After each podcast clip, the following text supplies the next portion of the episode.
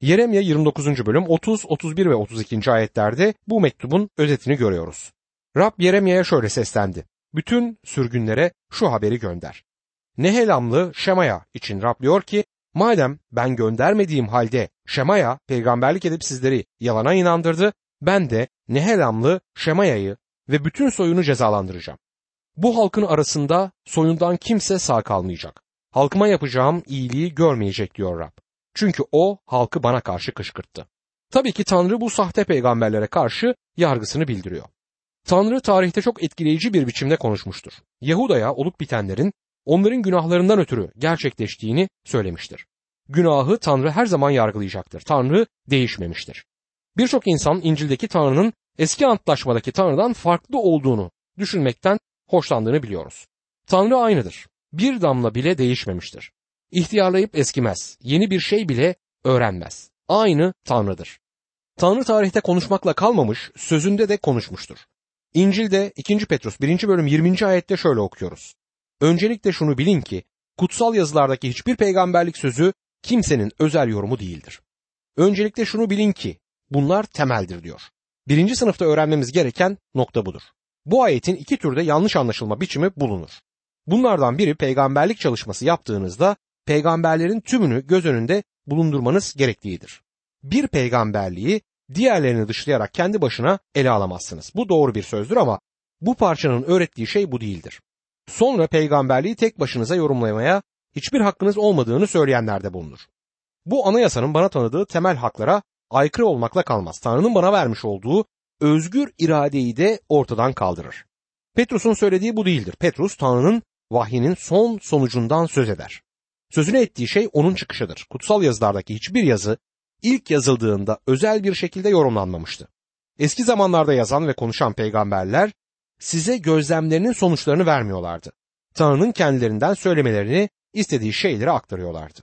Sizler ve ben Tanrı sözüne yaklaştığımızda yerde tozların içinde yatmaya hazır olduğumuz bir noktaya gelmeliyiz. Sadece birer hiç olduğumuzu, günahkar olduğumuzu kabul etmekten bahsetmiyorum. Kendi görüşlerimizi, kendi irademizi ve kendi bakış açımızı yere yatırmaya da hazır ve razı olmalıyız. Bunların hepsini yere bırakıp Tanrı'nın ne söylediğini dinlemeliyiz. Bu Yeremya'nın zamanındaki peygamberlerin, kahinlerin ve önderlerin sorunuydu. Günümüzde bizim de sorunumuz budur. Herkesin kendi küçük görüşü var. Herkes kendi küçük işini yapıyor. Kendi küçük protesto pankartını taşıyor ama bütün bunları sınırlı bir bilgiyle yapıyor. Tanrı bütün bilgiye sahiptir. Bütün gerçekleri bilir. Bütün geçmişi ve bunların temelini bilir.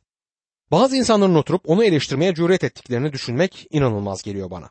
Küçük adam ayağa kalkıp eğer Rab sen oradaysan ki orada olduğundan emin değilim, ben ikna edilmesi çok zor bir adamım çünkü dev bir zekam var ve benim zekam orada olmayabileceğini söylüyor ama eğer oradaysan sana sadece hatalı olduğunu söylemek istiyorum der.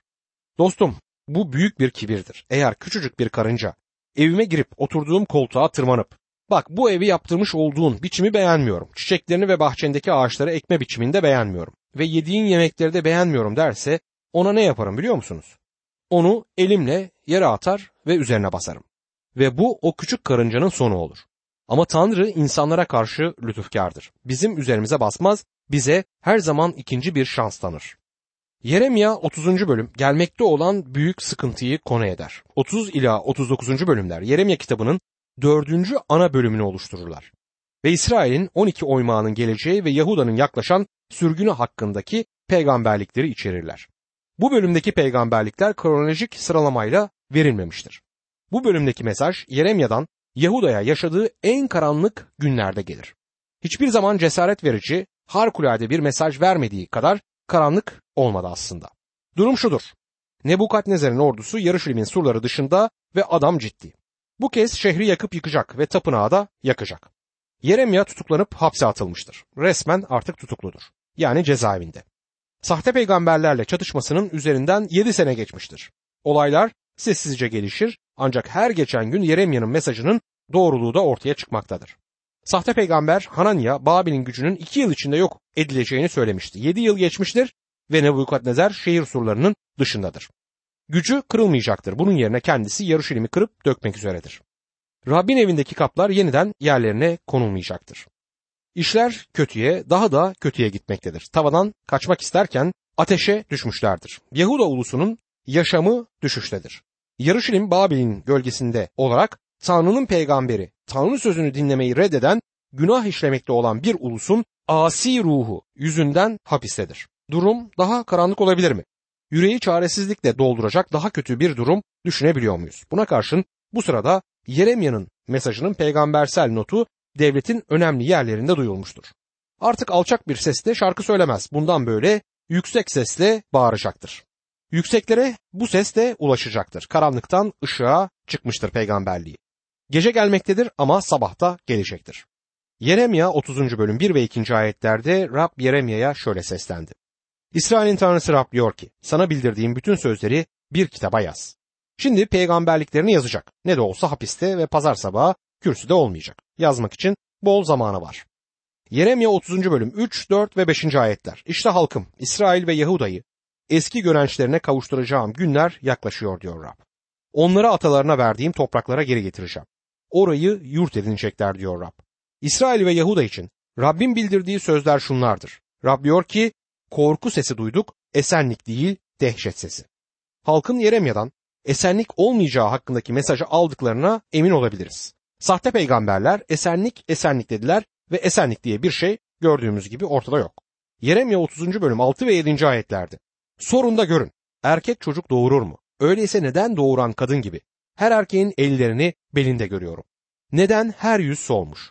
Ah ne korkunç gün. Onun gibisi olmayacak. Yakup soyu için sıkıntı dönemi olacak. Yine de sıkıntıdan kurtulacak diyor. Yeremya, Yeşaya dahil diğer peygamberlerin sözüne ettiği Rabbin büyük gününün geldiğini görür. Bunun ışık değil bir karanlık günü olacağını, insanların gün ışığının parlaklığını görmeden önce büyük sıkıntının gecesinden geçeceğini söylüyor. Aslında Tanrı bu daha bir şey değil. Büyük sıkıntı dönemi sizin şimdi yaşadıklarınızdan çok daha kötü olacak diyor. Şimdi gelmekte olan krallıkla ilgili peygamberlikleri göreceğiz. Yeremya otuzuncu bölüm sekiz ve dokuzuncu ayetlerde o gün diyor her şeye egemen Rab. Boyunlarındaki boyunduruğu kıracak, bağlarını koparacağım. Bundan böyle yabancılar onları kendilerine köle etmeyecekler. Onun yerine tanrıları Rab'be ve başlarına atayacağım kralları Davut'a kulluk edecekler. Bu korkunç sıkıntı zamanından çıktıktan sonra İsrail halkı kendi ülkesine geri dönecektir. Krallık çağına girdiklerinde Davut ölümden dirilecek ve onları yönetecekti. Yeremya otuzuncu bölüm on sekizinci ayette Rab diyor ki, Yakup'un çadırlarını eski gönencine kavuşturacağım.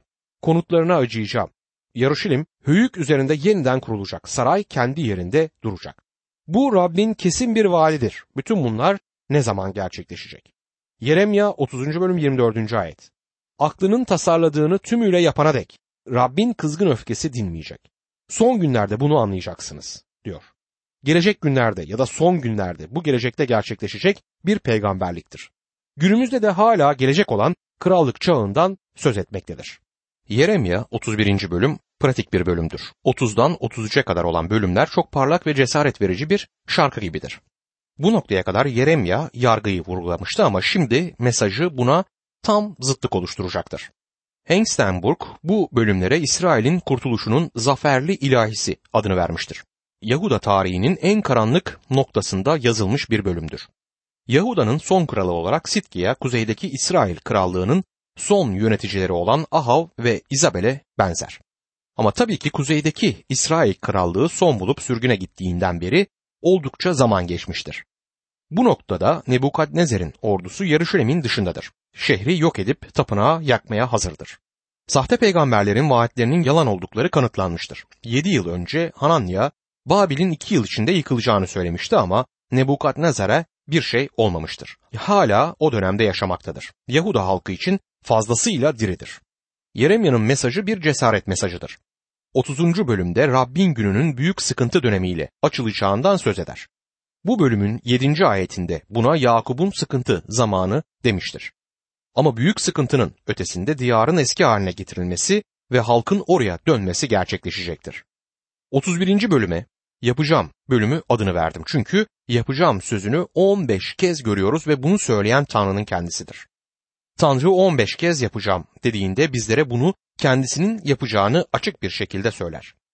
Yeremya otuz birinci bölüm birinci ayette şöyle der. O zaman diyor Rab, bütün İsrail boylarının Tanrısı olacağım. Onlar da benim halkım olacaklar. Bu peygamberlik henüz gerçekleşmemiştir. O zaman henüz gelmedi. İsrail'in şu anda o diyara dönüşü bu peygamberliğin gerçekleşmesi olarak yorumlanamaz. Çünkü Tanrı'ya dönmemişlerdir. Günümüzde o ülkede Hristiyanlara gerçek bir zulüm yapıldığını işitiyoruz. Din özgürlüğünden söz ediyorlar ama böyle bir şey gerçekte yoktur. Halk ülkelerine döndü ama Tanrı'ya dönmedi. Yeremya otuz birinci bölüm iki ve üç. ayetlerde Rab diyor ki, kılıçtan kaçıp kurtulan halk çölde lütuf buldu. Ben İsrail'i rahata kavuşturmaya gelirken ona uzaktan görünüp şöyle dedim. Seni sonsuz bir sevgiyle sevdim. Bu nedenle sevecenlikle seni kendime çektim. Burada Tanrı'nın halkı diyarına neden döndüreceğini görüyoruz. Ben Tanrı'nın İsrail'i o ülkeye kendi zamanında ve kendi planına ve amacına göre döndürüleceğine bütün kalbimle inanıyorum. Bunu neden yapacağını da burada belirtiyor Tanrı. Sonsuz bir sevgiyle seni sevdim. Bu ayet Tanrı sözündeki çok sevilen cümleler arasında ön sıralarda yer alır. Tanrı bu halkı nasıl sevebilir diye soranlar olabilir.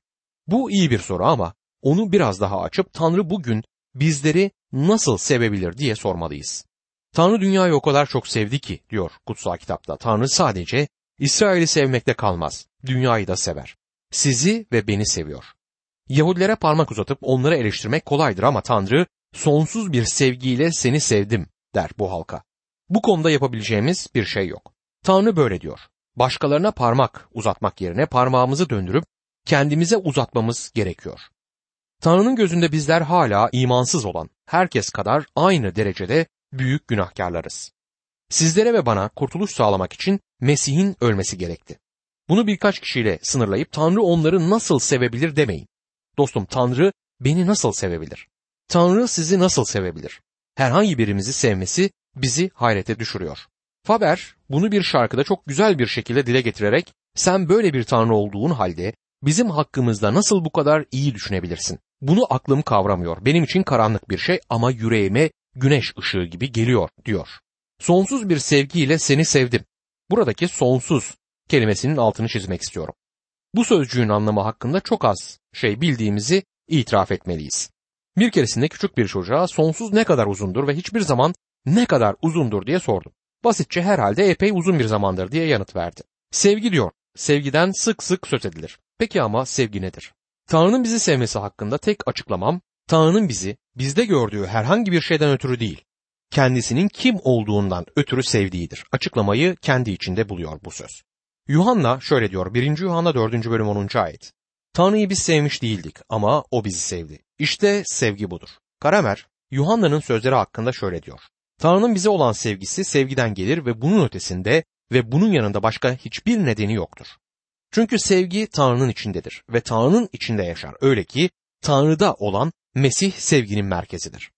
Tanrı sizi ve beni seviyor dostum ve neden olduğunu size gerçekten söyleyemem. Yine Faber'den bir aktarma yapayım. Yine de sen bizim hakkımızda çok iyi şeyler düşünürsün. Kendinin kim olduğundan ötürü. Senin sevgin aklımızı aydınlatıyor ama kalplerimizi korkuyla dolduruyor. Tanrı'nın sevgisi beni çok derinden etkiliyor.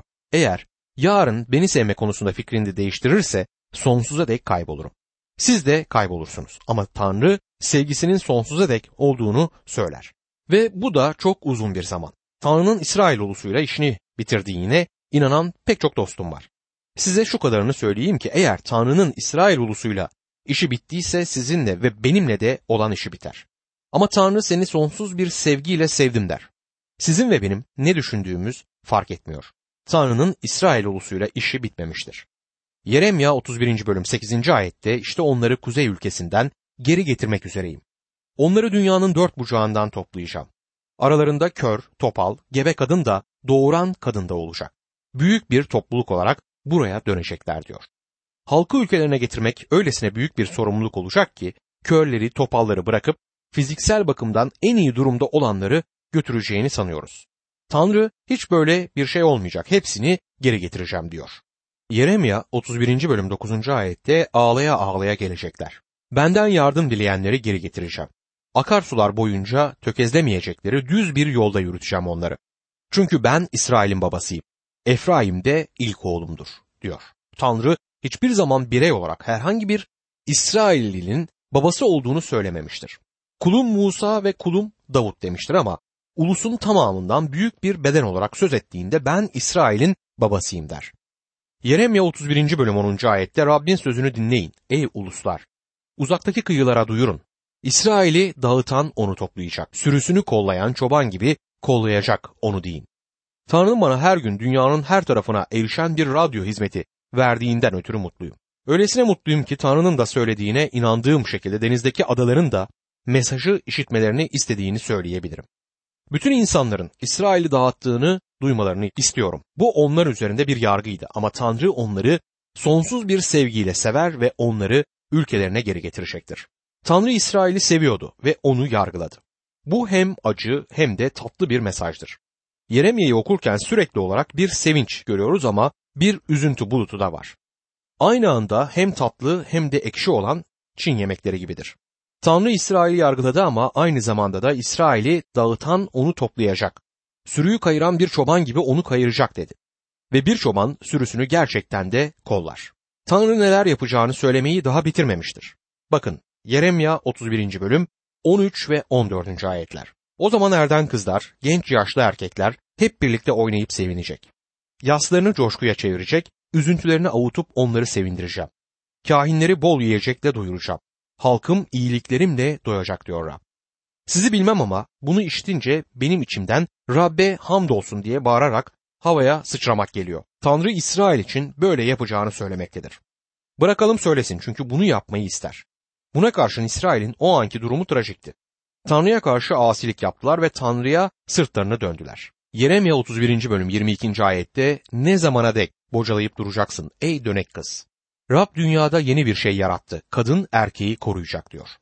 Bu ayetin Mesih'in bakireden doğuşundan söz ettiğine inanan kişiler var. Ve bu olasılığı göz ardı etmek için bir neden görmüyorum. otuz birinci ayetten başlayarak Tanrı'nın İsrail'le on iki oymağın tümüyle yapmayı istediği yeni antlaşmayı görüyoruz. Ve eğer siz oymaklardan onunun kayıp olduğunu düşünüyorsanız Tanrı'nın böyle düşünmediğini size söylemek isterim. Tanrı bu antlaşmayı on iki oymağın hepsiyle yapacaktır. Yeremya otuz birinci bölüm otuz bir, otuz iki ve otuz üçüncü ayetlerde ise İsrail halkıyla ve Yahuda halkıyla yeni bir antlaşma yapacağım günler geliyor diyor Rab. Atalarını Mısır'dan çıkarmak için ellerinden tuttuğum gün onlarla yaptığım antlaşmaya benzemeyecek. Onların kocası olmama karşın bozdular o antlaşmamı diyor Rab. Ama o günlerden sonra İsrail halkıyla yapacağım antlaşma şudur diyor Rab. Yasamı içlerine yerleştirecek, yüreklerine yazacağım. Ben onların tanrısı olacağım. Onlar da benim halkım olacak. Bu yeni antlaşma Sina Dağı'nda Musa'ya verilen antlaşmadan farklı olacaktı. Aradaki büyük fark bunun soğuk taşlar üzerine yazılmış bir antlaşma değil, insanların yüreklerine yazılacak bir antlaşma olacağıydı. Yeremya otuz birinci bölüm otuz dördüncü ayette bundan böyle kimse komşusunu ya da kardeşini Rabbi tanıyın diye eğitmeyecek. Çünkü küçük büyük hepsi tanıyacak beni diyor Rab. Çünkü suçlarını bağışlayacağım, günahlarını artık anmayacağım. Günahları bağışlanacaktır. Tanrı'nın bu antlaşmayı İsrail için nasıl onayladığına şimdi dikkat edin. Yeremya otuz birinci bölüm otuz beş ve otuz altıncı ayetler. Gündüz ışık olsun diye güneşi sağlayan, gece ışık olsun diye ayı, yıldızları düzene koyan, dalgaları kükresin diye denizi kabartan Rab, onun adı her şeye egemen Rab'dir diyor. Rab'dir diyor ki eğer kurulan bu düzen önümden kalkarsa, İsrail soyu sonsuza dek önümde ulus olmaktan çıkar diyor Rab. Bu antlaşma hiçbir zaman değişmeyecek ya da feshedilmeyecektir. Ayın yörüngesini değiştiremeyeceğimiz ya da onu gökyüzünden indiremeyeceğimiz gibi Tanrı'nın İsrail'le antlaşması da değiştirilemez. Bir aya gidişte yüz kilo kaya getirdik. Bunu birkaç milyon yıl boyunca yapmaya devam edersek belki sonunda ayın tamamını yeryüzüne getirebiliriz ama bunu yapabileceğimizi sanmıyorum. Tanrı onlarla yapacağı antlaşmanın sonsuza dek sürecek bir antlaşma olduğunu söylemektedir. Yeremya otuz ikinci bölümde Yeremya'yı hapiste görüyoruz. Yeruşalim Nebukadnezar tarafından kuşatılmıştır. Buna karşı Yeremya Anatot'ta bir tarla satın alır. Yeremya otuz ikinci bölüm bir ve ikinci ayetlerde şöyle yazar. Yahuda kralı Sitkiya'nın onuncu. Nebukadnezar'ın on sekizinci yılında Rab Yeremya'ya seslendi. O sırada Babil kralının ordusu Yeruşalim'i kuşatmaktaydı. Peygamber Yeremya, Yahuda kralının sarayındaki muhafız avlusunda tutukluydu. Yeremya'nın zamanı nasıl tanımladığına dikkat edin. Sitkiya'nın onuncu yılında bu Nebukadnezar'ın Yeruşalim'i kuşatıp yıktığı yıldır. Gerçekten de karanlık bir zamandan bahsediyoruz. Yeremya otuz ikinci bölüm yedinci ayette amcan Şallum oğlu Hanamel sana gelip Anatot'taki tarlamı satın al. Çünkü en yakın akrabam olarak tarlayı satın alma hakkı senindir diyecek diyor. Rab Yeremya'ya akrabası Hanamel'den bir tarla alma fırsatını bulacağını söylüyor. Yeremya otuz ikinci bölüm dokuzuncu ayette ise böylece Anatot'taki tarlayı amcamın oğlu Hanamel'den satın aldım. Tarlaya karşılık kendisine on yedi şekel gümüş tartıp ödedim. En karanlık saatinde Yeremya neden tarla satın almaktadır? Aslında bu tam aksine malları satma zamanıdır. Sanırım Yeruşalim ve etrafındaki bölgelerdeki emlakçılar emlaklarını mümkün olduğu kadar hızlı satmaya çalışıyorlardı bu dönemde. Yeremya neden böyle bir zamanda bu tarlayı satın almıştır? Tanrı ülkelerine döneceklerini söylediğinde ona inandığını göstermek için. Bu çok harikadır. Ama Yeremya'nın kendisi için yanıtlaması çok zor bir sorusu vardı. Ve bunu izleyen ayetlerde bu soruyu duada Rab'be getirir. Yeremya otuz ikinci bölüm on altı ve on yedinci ayetler. Tarlanın satış belgesini Neriya oğlu Baruk'a verdikten sonra Rab'be şöyle yakardım. Ey egemen Rab, büyük gücünle, kudretinle yeri göğü yarattın. Yapamayacağın hiçbir şey yok. Yeremya'nın sorusu kendisinin yanıtlayamayacağı kadar zordu ama Tanrı için zor değildi. on sekiz ila yirmi üçüncü ayetlerde Yeremya, Rabbin İsrail'i tarih boyunca koruyup onun gereksinimlerini sağlayışını nakletmektedir. Ama şimdi durum çok ciddi. Yeremya otuz ikinci bölüm yirmi dört ve yirmi beşinci ayetlerde işte kenti ele geçirmek için kuşatma rampaları yapıldı. Kılıç, kıtlık, salgın hastalık yüzünden kent saldıran Kildanilere teslim edilecek. Söylediklerin yerine geldi. Sen de görüyorsun. Yine de egemen Rab, kent Kildanilere teslim edileceği halde sen bana tarlayı çağırdığın tanıklar önünde gümüşle satın al dedin diyor. Yeremya iki yüzlü değil. Yeri ve göğü yaratan Tanrı'ya, İsrail'e bu kadar harika bir şekilde bakan Tanrı'ya güvenir. Ama şimdi Kildaniler kentin dışındadırlar ve kenti alacakları belli. Ve buna karşın Tanrı Yeremya'ya bir tarla satın almasını söylüyor. Yeremya itaat etmiş ama tarlayı neden aldığını anlamamıştır. Bu yüzden sorusunu Rab'be götürür. Dostum, neden diye sormak yanlış bir şey değildir. Eğer bir kuşkunuz ya da bir sorunuz varsa bu konuyu Rab'le konuşun. Bizden bunu yapmamızı ister. Bazen gördüğümüz şu dindar iki yüzlü maskeyi takmayın. Tanrı'ya güvendiğini söylerken ağlar, şikayet eder ve neden diye sorar. Yeremya gibi dürüst olmalıyız. Rab'be itaat etti ama kuşkularını itiraf etti. Bunları duada Rab'be götürdü.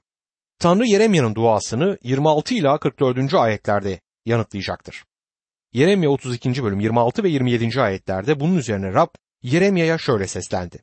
Bütün insanlığın Tanrısı Rab benim. Var mı yapamayacağım bir şey? Tanrı hiçbir şeyin kendisi için fazlasıyla zor olmadığını belirterek başlar. Yeremya otuz ikinci bölümde otuz altı ila kırkıncı ayetlerde ise şöyle devam eder. Siz bu kent için kılıçla, kıtlıkla, salgın hastalıkla Babil kralının eline veriliyor diyorsunuz. Ama şimdi İsrail'in Tanrısı Rab diyor ki, kızgınlıkla, gazapla, büyük öfkeyle onları sürdüğüm ülkelerden hepsini toplayacağım. Onları buraya geri getirip güvenlik içinde yaşamalarını sağlayacağım. Onlar benim halkım olacak, ben de onların Tanrısı olacağım. Tek bir yürek, tek bir yaşam tarzı vereceğim onlara. Gerek kendilerinin, gerekse çocuklarının iyiliği için benden hep korksunlar. Onlarla kalıcı bir antlaşma yapacağım. Onlara iyilik etmekten vazgeçmeyecek, benden hiç ayrılmasınlar diye yüreklerine Tanrı korkusu salacağım diyor. Tanrı şehri Kildanilere verecektir ve zamanı geldiğinde şehri Kildanilerden kurtaracaktır. Yeremya otuz ikinci bölüm kırk bir ve kırk ikinci ayetlerde ise onlarla iyilik etmekten sevinç duyacağım. Gerçekten bütün yüreğimle, bütün canımla onları bu ülkede dikeceğim. Rab diyor ki, bu halkın başına bütün bu büyük felaketleri nasıl getirdiysem onlara söz verdiğim bütün iyilikleri de öyle sağlayacağım. Şimdi Yahve Yahuda'yı yargıya teslim etmektedir. Gelecekteki bir günde onları merhamet içinde kurtaracaktır. Bu Tanrı'nın vaadidir. Tanrı'ya gidip ona neler hissettiğimizi bildirdiğimizde Yeremya'ya yaptığı gibi bizim de yüreklerimize dostum cesaret verecektir. Çünkü Tanrı kendisine her durumda gelmemizi ister.